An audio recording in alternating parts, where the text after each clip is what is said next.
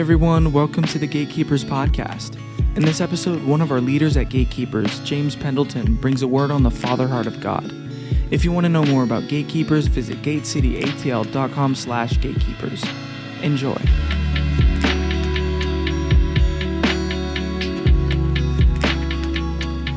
All right. So, as Casey said, my name's James.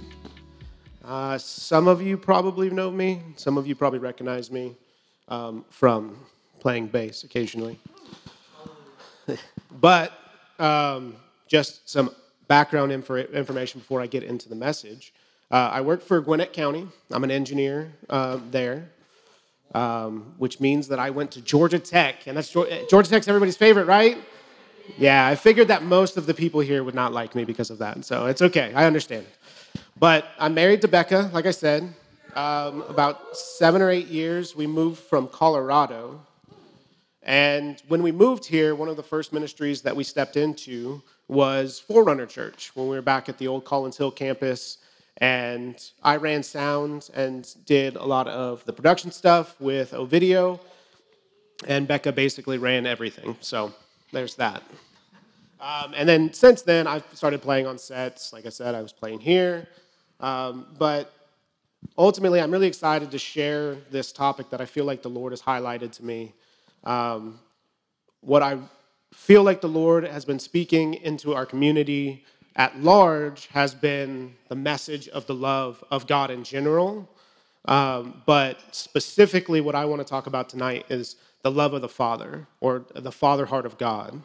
It's a, it's a key biblical message for this, this house. So I just wanted to uh, take my opportunity to um, re emphasize the importance and how God is truly a father. So, whether it's generally positive, negative, or being absent, everybody has an experience of a father. Just in general, everybody has some experience of what an earthly father is. So, unto that, everybody also has beliefs about God. So, uh, A.W. Tozer says the most important thing about a person is what they think of when they think of God. Okay, so with that, let's jump in. There's going to be two scriptures that I really want you guys to focus on. So, mark them if you have a paper Bible. If not, just jump to them when we go to it.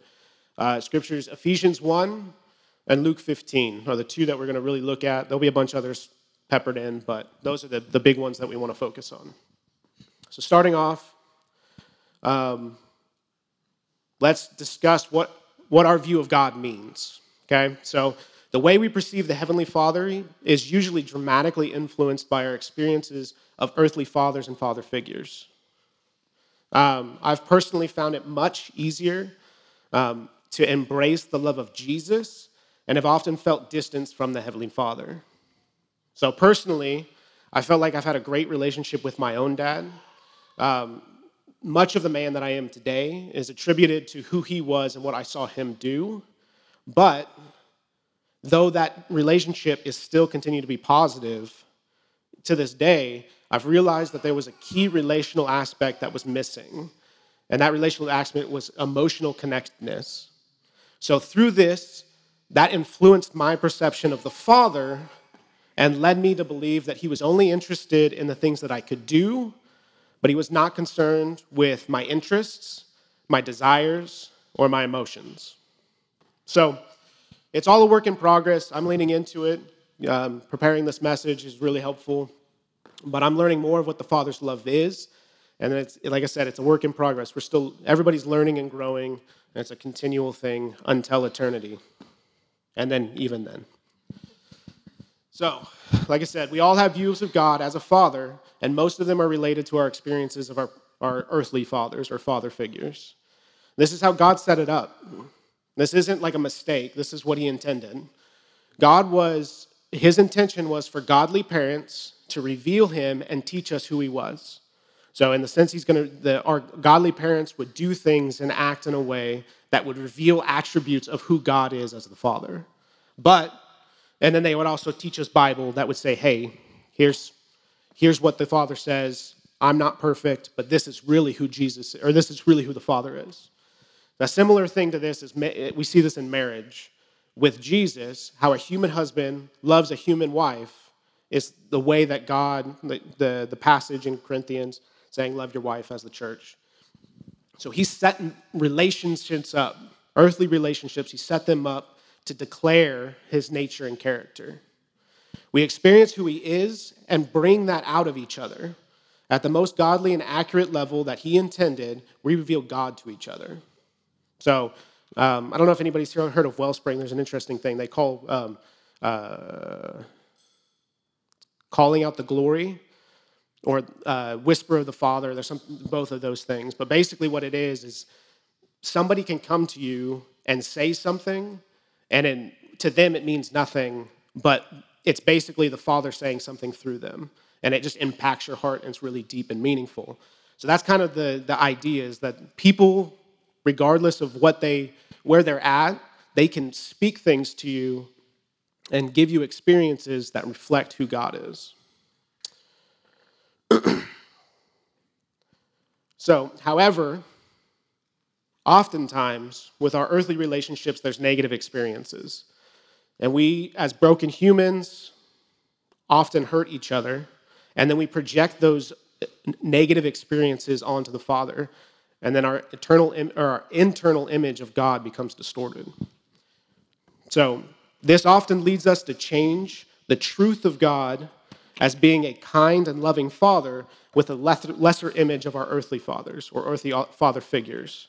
This results in it being difficult for us to receive and live out the reality that God is fully accepting of us and loves us unconditionally.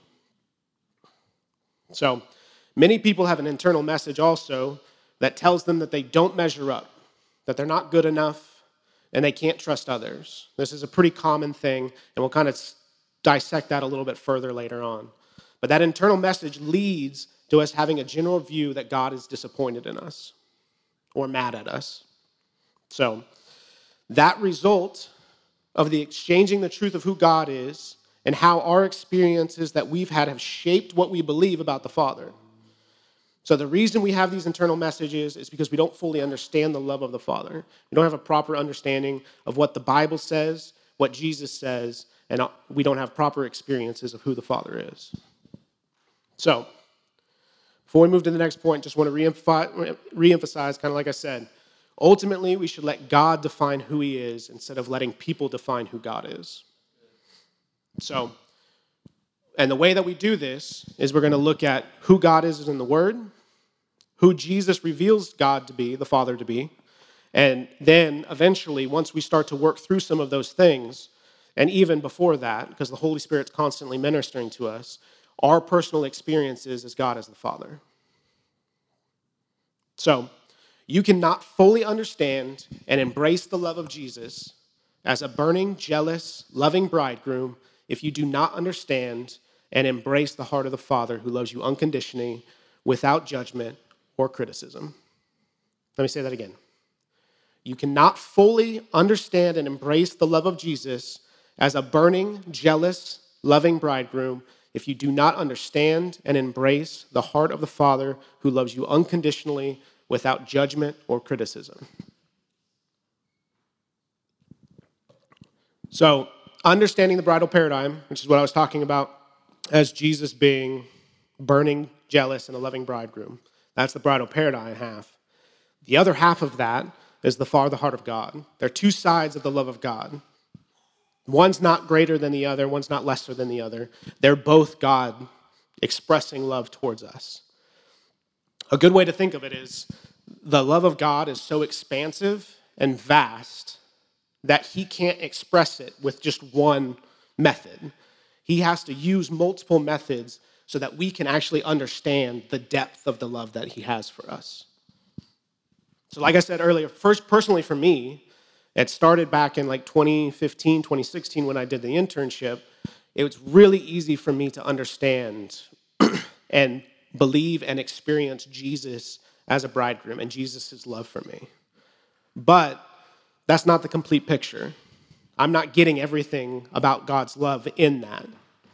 I'm missing the key part of the love of the Father. And we can't just pick one over the other, like I said. we'll see as we continue through the scripture God revealing himself in many ways, but a primary way is as a father. It's essential for all of us to understand and experience him as a father, and we can't get past that. We see in scripture that it was always the father's desire to draw you into relationship with the son. So, John 6 says, No one can come to me unless the Father who sent me draws him, and I will raise him up on the last day.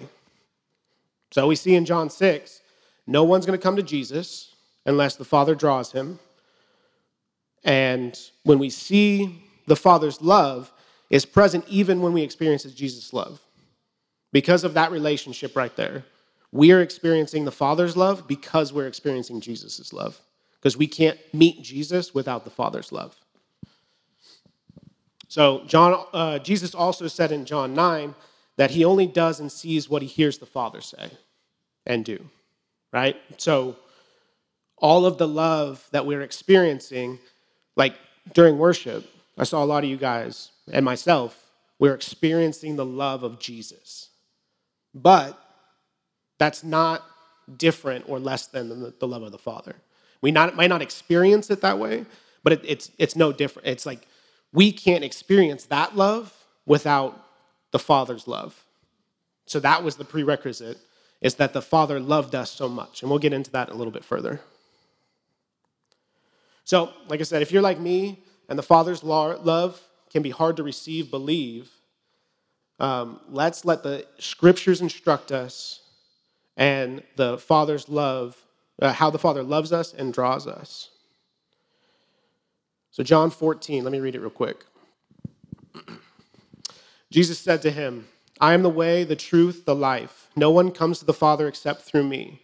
If you have known me, you have known my Father also. And from now on, you, will, you know him and have seen him. Philip said to him, Lord, show us the Father, and it is sufficient for us. Jesus said to him, Have I not been with you so long, and yet you do not know me, Philip? He who has uh, seen me has seen the Father, so how can you say, Show us the Father? Do you not believe that I'm in the Father and the Father in me? The words that I speak to you, I do not speak on my own authority, but the Father who dwells in me does the work. Believe me, and I am, I am in the Father, and the Father in me, or else believe me for the sake of the works themselves. Most assuredly, I say to you, he who believes me, the works that I do, he will also do, and greater works than these he will do, because I go to the Father.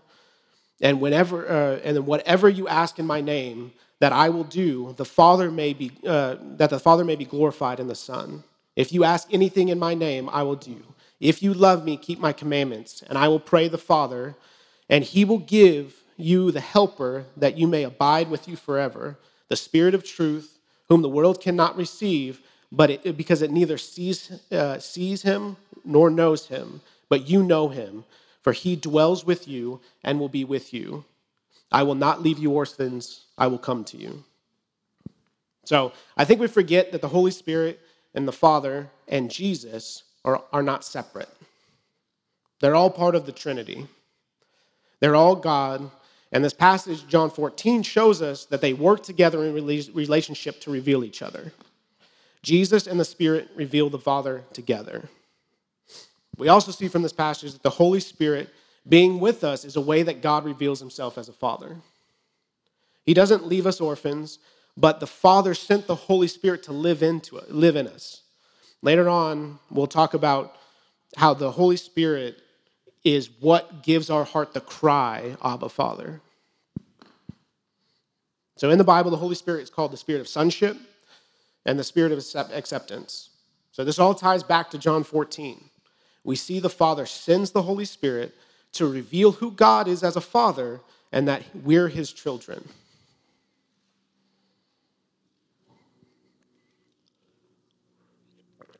All right, so we've talked about our view of God and the importance of the father heart. So now we're going to shift a little bit and we're going to start talking about the orphan mentality. Has anybody heard about heard orphan mentality before? People know what it is? Okay. All right, so I'll just give a quick breakdown of it just so we understand. So, specifically, what I'm talking about orphan mentality is our specific belief that we do not have a father and we are alone. And as a result of that belief, we change the way that we live and relate to others. So, as we go through these points and I describe orphan mentality, let's allow the Holy Spirit to search our hearts and highlight anything that we, that we might relate to in the orphan mentality. So, it's kind of like a kind of like a stepped thing. So you kind of do one thing and then kind of fall into another thing, and it kind of go progressively down further until you're like it's it's a it's a spectrum. It's not you can be living somewhat in the orphan mentality, or you can be really in the orphan mentality. So let's kind of talk about kind of step through these and talk about how they uh, see if we can relate to any of these things that I talk about. So fear submission to authority or authority figures. Many times, simply a fear or distancing yourself toward male authorities uh, or authority in general. So that'd be like the first step. That'd be like the, the, the lowest measure, if there is a measure of orphan mentality. the next step would be um, that distancing yourself towards male authorities or authorities in general would result in a closed spirit. The heart becomes closed between leadership and unintentionally closed towards God. God is constantly leading us.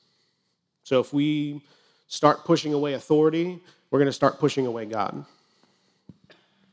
A closed spirit will lead to unhealthy independence. An independent spirit causes you to trust and rely solely upon yourself because you fear others will let you down. An independent spirit will often cause us to hide or deny the pain in our heart. We do not want to allow people to know our weakness and pain because we're afraid of being vulnerable and we don't want to expose, be exposed as weak. So that'd be another step. Kind of see how it's starting to get more intense, getting deeper down. Many times, those operating in this way will control their relationships through anger, passivity, or isolation. All of these mechanisms that we use to shield ourselves from intimacy with others, and we shield ourselves from potentially uh, the potential of being hurt or exposed. So that will ultimately lead to these last two points. So the, the, the step before the last one is that we'll begin to live in a superficial manner in our relationships with others. Though many people may know us, nobody will truly know us. And then ultimately, where this will lead is we end up feeling alone and isolated even when we're around family and friends. So, I'm not up here saying, I've conquered this, I fixed all of this, I'm good. I see myself in many of these steps. Like, there's many of these things that I do. So, it's not, it, it's, a, it's a work in progress, like I said earlier. We, we continually um, relation with the Father to learn more of who He is and His Spirit so that we can work through these stuff, these things, and ultimately get some level of freedom. Okay. So when you have an orphan mentality, it's likely that you'll find comfort in things, earthly things, rather than the identity, your identity in God and relationship with Him. So let me talk about four examples real quick. So, probably pretty common, especially in um, Western culture possessions, finding security in things. Everybody likes things. I like things. I really like things. Uh, the next one is passions. So, addiction to alcohol, drugs, food, immorality. Now, the important thing as we go through this, like, things aren't necessarily bad. That's not what we're talking about. We're not saying don't go buy things, live, you know, uh, as a hermit in the woods and don't talk to anybody. That's kind of the opposite of what we're talking about. But so possessions aren't bad. What's bad is using those things to find comfort and using them to isolate yourself from God, essentially. So instead of going to Jesus or going to the Father and saying, hey, this bad thing happened to me, you go to food or you go to the mall and buy something. Or the next one is position. Finding acceptance by being seen or obtaining the praise of men. And the last one's power being in control of your own life and destiny or controlling others. So, like I said before, for the other points, I can see myself, especially in various seasons, to a different degree in all of these things. I've indulged in all of these things in an attempt to find that comfort that I should have gotten from the Father. All right, let's recap. Pause there and imagine this, okay? So, you're introduced to someone, and immediately they decide that you're someone, uh, that you're something that you're the exact opposite of. So, let's say you're the nicest person, you always go up and greet people and you say hi to everybody. But this person was told from somebody else that you're not nice and that you're mean and that you don't like people. So it's the complete opposite of who you actually are. That doesn't make sense, right? This is the same way, or in this same way, this is how the experience that we have with people relate and affect and distort our image of God. So, these key relationships have been set up to declare the true nature of God parents, marriage, spiritual mentors, things like that. They have been set up to declare the true nature of God, but there's no way that they can be completely accurate. They're not God, they're people, right? So, since we're interacting with broken people, the images that we are shown do not fully reflect who the Father is. So, in order to combat the orphan mentality, we must have a proper understanding of the traits the Father embodies Therefore, we will have to allow God to tell us who He is instead of the experiences that we've had in life. So, the, again, the three ways that we're going to have God instruct us who God is in the Word, who God reveals, or who Jesus reveals Him to be, the Father, that is, and then our personal experiences of the Father. Okay? So, let's get into something that is less sad but in, it's, it'll still make you cry, but it'll be in a different way. It's great. We're going to talk about the true traits of the Father, who he actually is, okay? So the traits that we're going to talk about is he's the Father that chose you, he's the Father that doesn't judge you, he's a proud, loving Father, he's the Father that rejoices over you, and he's the Father that has made us heirs. So, first, the Father who chose you. So, let's read. This is Ephesians 1. I told you to go there, right? So let's do Ephesians 1. Okay? We're going to step through this. So I'll read it first and then we'll step through it. So blessed be the Father, or excuse me, blessed be the God and Father of our Lord Jesus Christ, who chose us in him before the foundation of the world, that we should be holy and without blame before him in love, having predestined us to adoptions uh, to adoption as sons by Jesus Christ to himself, according to the good pleasure of his will, to the praises of the glory of his grace, by which he has made us accepted in the beloved. Okay? So that's Ephesians 1, uh, first, Ephesians 1, 3 through 6. So, when it says that he chose us before time began, so this means that you've always been wanted by the Father. So the Father doesn't have a beginning, right? Like, He's the uncreated God. So this, this is what we're talking about here. We're not talking about, okay, the moment he, you were born or the moment you were conceived, the Father's like, oh yeah, I love them. Before anything else was created, the Father knew what you would be, when you would be, and how you would be. And you have always been wanted by the Father. So then it says that we should be holy. Being holy speaks of the Father's desire that you would be set apart as His own and for Him to clothe you in His glory. So, this kind of the illustration that I was thinking about for this is back. So, this is how Adam lived with God back in the garden. Adam was holy. He was walking with God in the garden. He was communing in intimacy with God until the fall, right? So, this has always been God's plan because He set it up at the beginning this way. So, He wants you to be holy so that He can be close to you and clothe you in glory. All right, next part that we should be blameless This means we are living before the Lord without a sense of shame. This has nothing to do with what you do, but it is gifted through His grace and through His righteousness. Let me say that again. This has nothing to do with what you do, but is gifted through His grace and His righteousness. You are currently living before the Lord without a sense of shame. From His side, for sure. The Father is not looking at you and saying, Oh, what you did was so shameful.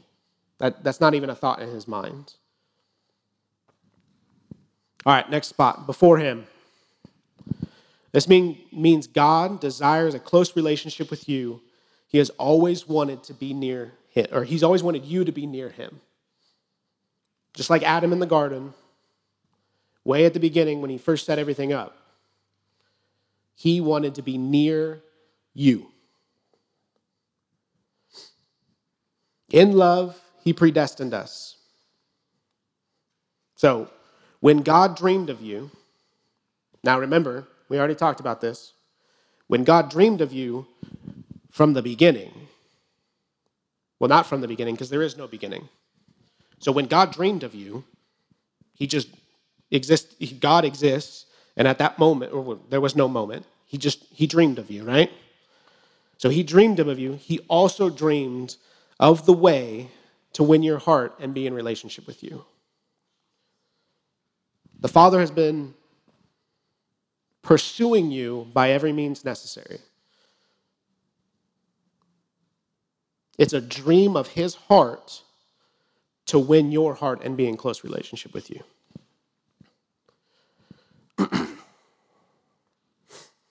next spot predestined to adoption. It was always the Father's plan to bring you near by whatever means. Since the beginning, He desired that you would say yes and be His child. We kind of messed it up a little bit. Mankind did. So He had to create he already knew the plan, but he had to follow through with that plan. but he always wanted you, since the beginning, he desired that you would say yes and be his child. Next part.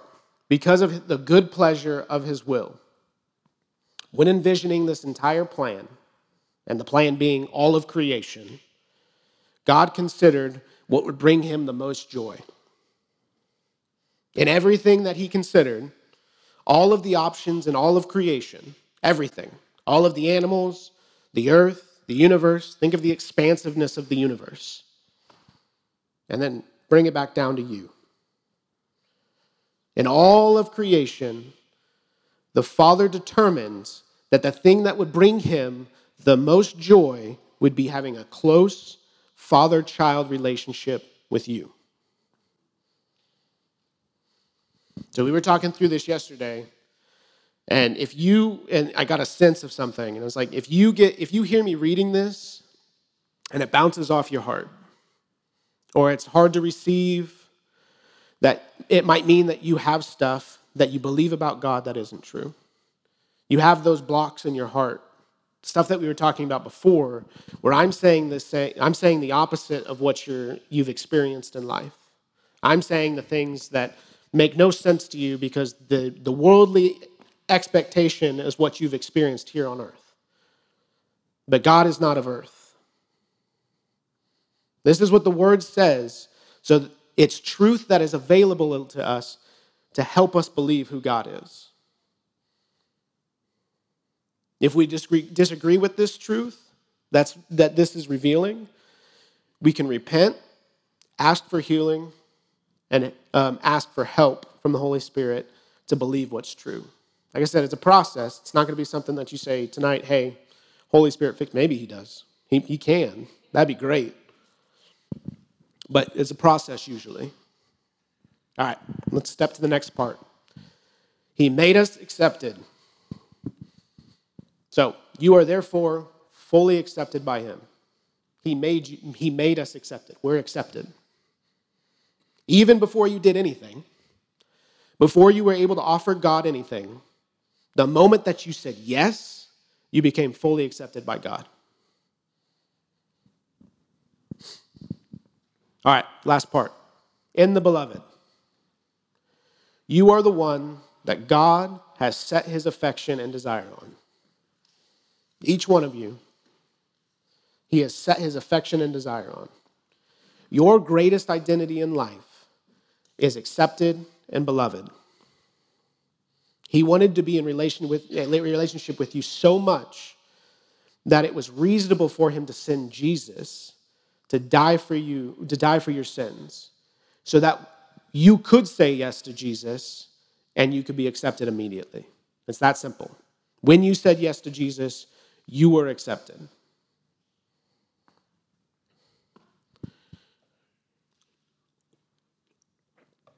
All right. So that was the first one. Let's go to the next one, which is a father who doesn't judge you. so oftentimes we perceive Jesus as being tender and welcoming, while we perceive the Father as being critical or severe. He's the God of the Old Testament. He's angry. He's mean. He judges people, right? Many times our interactions with our earthly fathers who have been critical or judgmental have created this paradigm. So, from our view of things that we've heard about the Father, and then also from our critical or judgmental uh, father figures on earth, have helped create this image of him. So, the truth that the scripture offers is actually the direct opposite of this mentality. He is not critical nor judgmental. And we can see this truth in John 5. So let me read John 5. For the Father judges no one, but has committed all judgment to the Son, that all should honor the Son just as they honor the Father. He who does not honor the Son does not honor the Father who sent him. So, his love is not based upon your performance. Someone who judges you when uh, someone who judges you will love you when you do well and not love you when you, your performance is poor. But that's not what we see in John 5. So, important side note if John 5 makes you think that Jesus Jesus's love is judgmental, that's not what it's saying either. So remember Jesus is part of the same Trinity that we were talking about. He and the Father are one. So let's read Romans 8 to kind of clear up Jesus as judgmental. So, verse 33 Who shall bring charge against God's elect? It is God who justifies. Who is he who, con- who condemns? It is Christ who died and furthermore is risen, who is even at the right hand of God, who also makes intercession for us. Who shall separate us from the love of Christ? So, this is saying Jesus is the one who died for us to be made right with God. And then in John 5, the one we read before that, says that the Father handed all judgment to the Son. So, the, um, so from the Father, we don't have to fear that he is judgmental of, uh, he's not being judgmental of you, and he's not harsh. But we are also justified by Jesus, and he died for us, even while we were yet sinners. As a result, since we're in Christ, we do not have to fear condemnation in our relationship with him either. So we don't have to feel fear condemnation from Jesus or the Father. And the Bible says that Jesus is going to judge the living and the dead. That's true. We just read that the Father committed all judgment to Jesus, but that doesn't mean he's harsh or judgmental. When Jesus lays out his judgment at the end of time, at the end of the days, it's going to be the most just, perfect judgment that we could ever imagine. It's not going to be too much, it's not going to be too little. It's not going to be harsh, it's not going to be mean, it's not going to be like, "Oh, you did this." It's not going to be vindictive. It's going to be perfect. It's going to be the perfect level of judgment judgment metered by mercy. Those are the, those are the two sides. Judgment and mercy are the same coin. And we forget that. Jesus is merciful and is the judge. So it'll be both. All right, let's continue on. Another scripture that shows us shows the point that God is not judgmental is Jeremiah 31. Jeremiah 31 says, the Lord has appeared of old, uh, of old to me, saying, Yes, I have loved you with everlasting love. Therefore, with loving kindness I have drawn you. So this is the this is the, the mean Old Testament God that we're talking about. This is in Jeremiah. And he's saying that I have loved you with an everlasting love. This is what we were talking about earlier. The love that never started, it was just there. He has always loved you. With loving kindness, the Father has drawn you. so it's the tender affections and the heart of God that has drawn you into relationship with Him. So when we're still sinning and stuff like that, those, those little inklings that we feel from the Holy Spirit drawing us, that's the Father. It's the heart of the Father that is drawing us into relationship with Him and His Son uh, to make us sons and daughters in sonship. The Father draws you with loving kindness. Let's break down loving kindness a little bit. So, in the scripture, the Hebrew root word for loving kindness is chesed. This means strong, loyal love and tenderness and loving acts of kindness.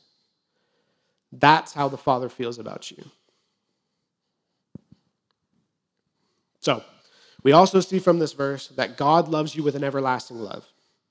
So, we've been focusing on it not having a beginning, but it also never ends. So, an everlasting love that's not ending, it has no beginning, and He has loved you from forever. All right. Next point, which is the Father who is a proud, loving Father. So it's essential to understand how much the Father loved Jesus in order to understand his love and how he feels about you. So I'm going to read John 17, verse 20 and 30, 22. I do not pray for these alone, but for also uh, those who will believe in me through their word, I in them and you in me, that they may be made perfect in one, and that you uh, that the world may know that you have sent me and have loved them as you have loved me. Now this is an amazing reality. The Father's love that he has for Jesus is the very same love that he has for you. It's not different, it's not less than, it's the exact same. So let me say that another way. The same measure or amount of love that the Father feels for Jesus is the same amount of love that he feels for you. Imagine how much God loves the perfect, spotless one, who is Jesus and has never sinned. That same delight and pleasure that Jesus brings to the Father's heart is the same delight and pleasure that you bring to the Father's heart.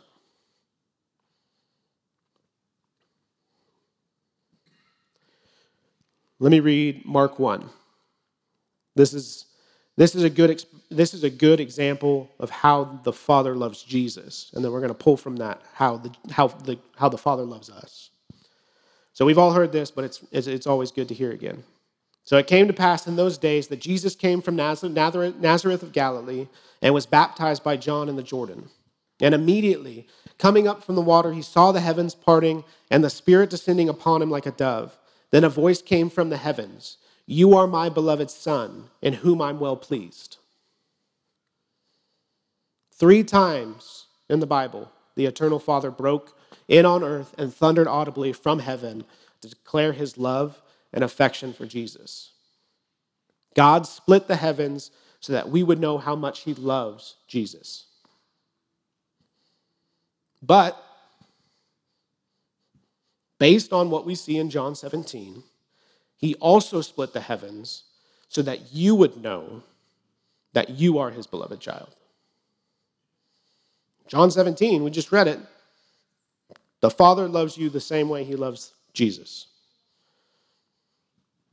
An important note in Mark 1, this was before Jesus started his ministry. By the world standard, Jesus had done nothing to deserve or merit this love, but the Father declared it over him, anyways. In the same way, the Father doesn't love you for what you can do for him, but for who you are. Like, he's a, a proud, loving Father Let's pause and think about this. This is your identity. You are his child, the one that he loves, and in whom he is well pleased.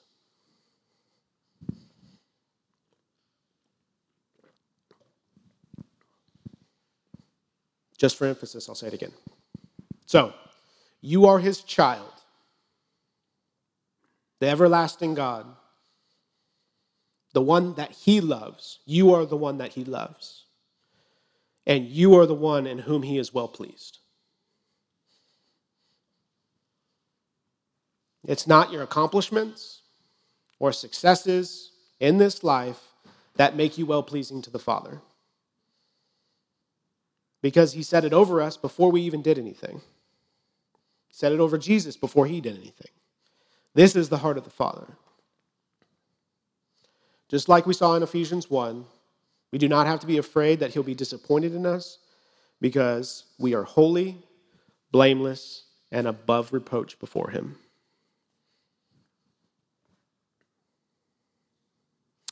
All right, so the Father who rejoices over you.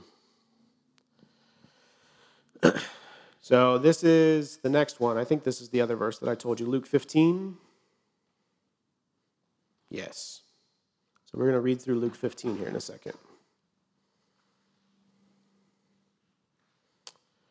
So we see in Luke 15 the story of who God is as the Father who celebrates you.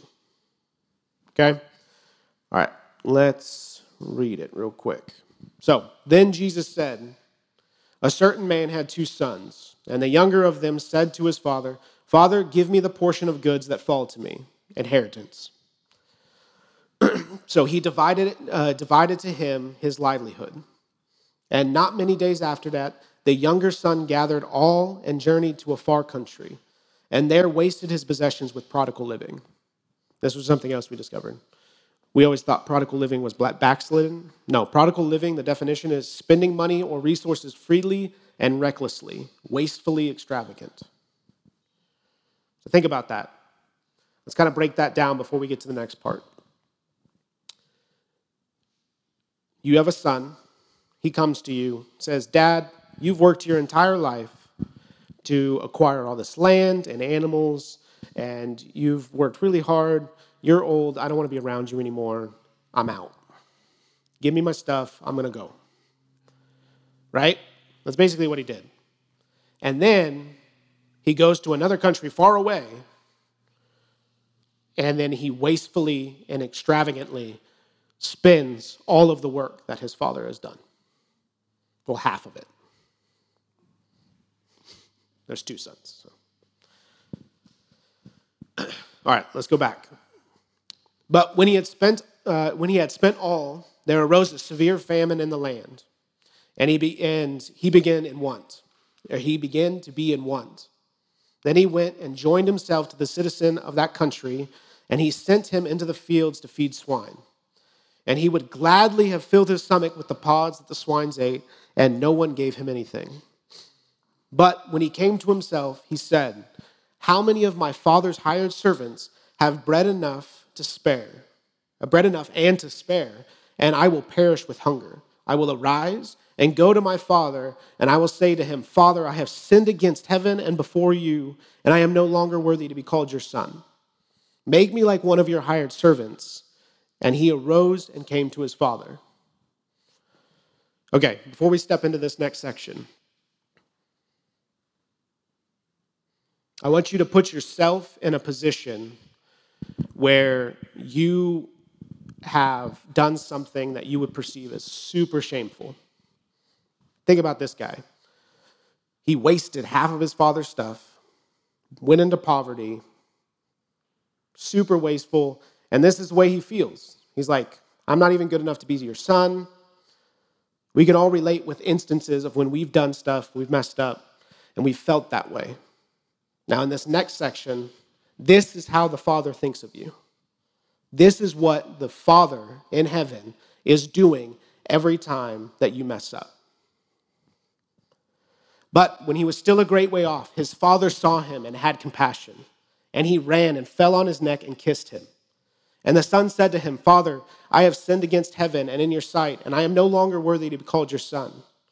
But the father said to his servants, Bring out the best robes and put it on him, and put a ring on his hand and sandals on his feet, and bring the fatted calf here and kill it, and let it let us eat and be merry. For this my son was dead and is alive again. He was lost and is found.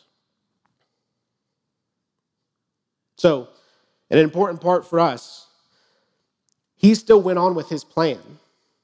After the father had already rose up, so the father sees him, immediately has compassion.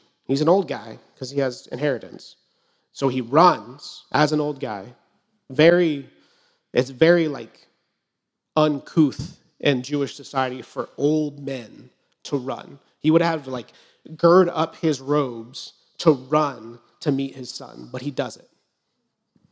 He wraps his arms around his child and kisses his son. And then he throws him a party.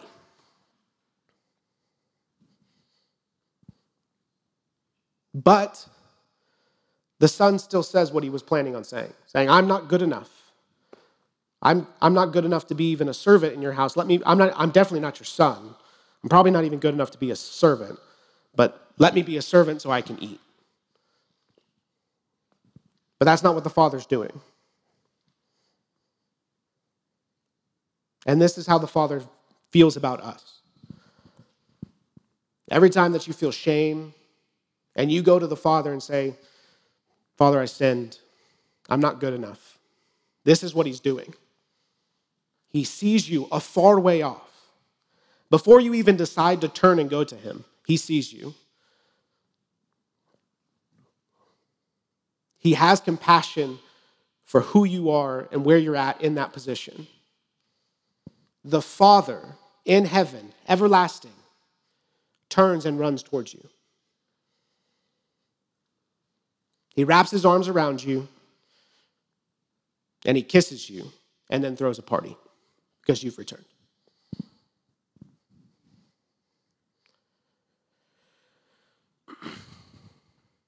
All right. I think, yes, this is the last trait that we want to talk about. And this is the Father has made us heirs. So let me read a couple verses. Uh, Romans 8, 15 through 17. For you did not receive the spirit of bondage again to fear, but you received the spirit of adoption by whom we cry out, Abba, Father. The Spirit Himself bears witness to our spirit that we are children of God, and if children, then heirs, heirs of God and joint heirs with Christ. If indeed we suffer with Him, we may also be glorified together. And then Galatians 4, 6 through 7. And because you are my sons, God has sent forth the Spirit of His Son into your hearts, crying, Abba, Father. Therefore, you are no longer a slave, but a son. And if a son, then the heir of God through Christ. This is what I was talking about earlier.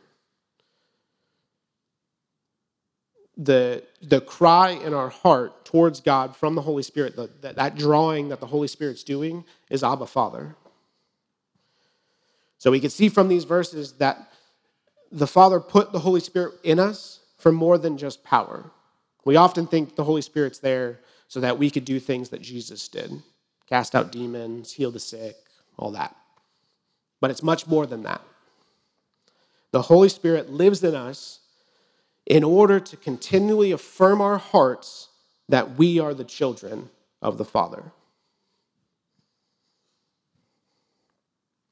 He sent the Spirit of God within us to draw us in relationship with Him. As a Father, it is the Holy Spirit within us that is instructing our spirit to embrace the cry of Abba in our heart. Abba means daddy, essentially. So that's, that's what the Holy Spirit is putting, that's the cry that the Holy Spirit is putting on your heart to cry out to the Father. So if that's the way that the Holy Spirit thinks that we should relate to God, then I think that the way that we often view the Father is a little far off. So the reality is, that God has made us heirs to his kingdom. An heir is an inheritor or beneficiary. The Father doesn't consider us slaves, but sons and daughters. The same as Jesus, the spotless, the spotless one, to whom he's going to give all things. The entire world is going to go to Jesus. All of the glory is going to go to Jesus. We're inheritors with Jesus. He does not think of us in a lowly way where he's taking pity on us and giving us things because he feels bad about us in our condition. So, in, another in other words, God isn't sitting up there and saying, Oh, those poor humans, they're so lowly, they don't know what they're doing. I'm going to take pity on them and I'm going to give them things because they're so pathetic. That's not what he's doing. That's the opposite of what he's doing. He made us heirs because it's what brought him the greatest amount of joy to his heart. He loves us for who we are. All right, so let's look at a couple verses that show that. Romans 8, 20 and 32. For whom he foreknew, he also predestined to be conformed to the image of his Son, that he might be firstborn among many brethren. He who did not spare his own Son, but delivered him up for us all, how shall he not with him also freely give us all things? Do not fear, little flock, for it is your Father's good pleasure to give you the kingdom. So, going back to Romans, that last line He who did not spare his own son, but delivered him up for us all, how shall he not also freely give us all things? So, the point there is that the Father gave his only Son, Jesus, who is God.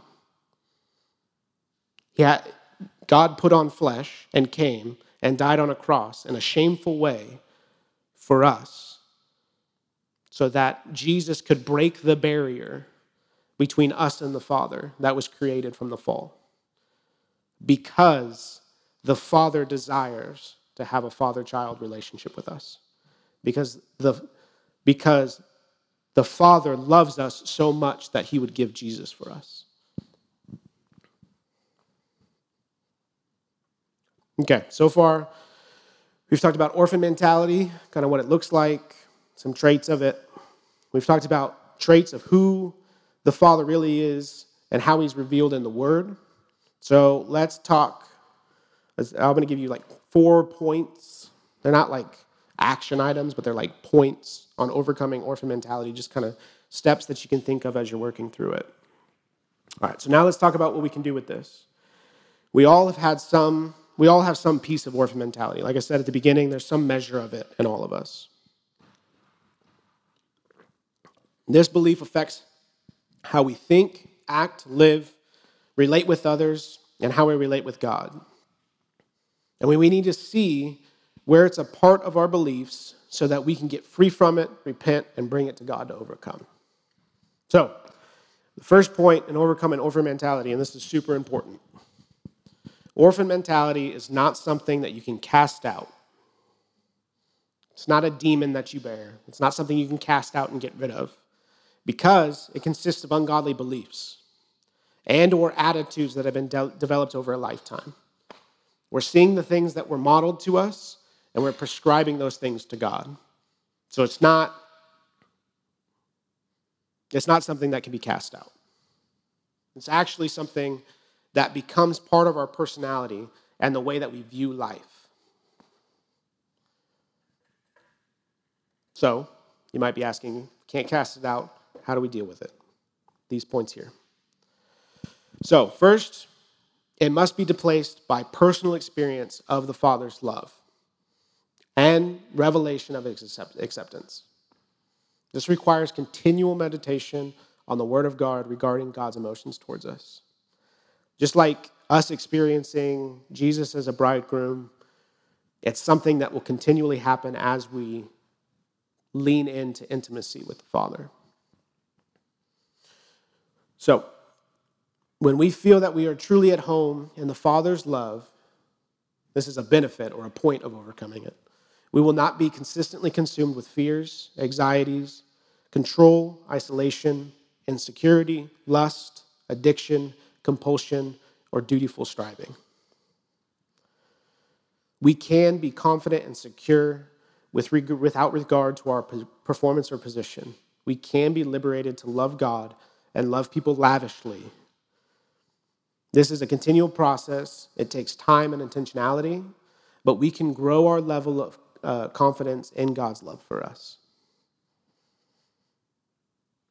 All right, last point of the four. God fully answered the orphan mentality through the sacrifice of his son.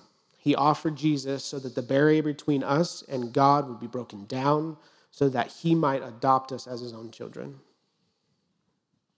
So, this is kind of the point that I was talking about earlier. He sent Jesus so that that barrier that was created could be broken. And he answered the orphan mentality because, like I said, it's experiential. So now we can personally interface with the Father and learn who he is. It is possible for us to believe, receive, and then experience God as a Father. It is who he is, and it is who we are. We are his children.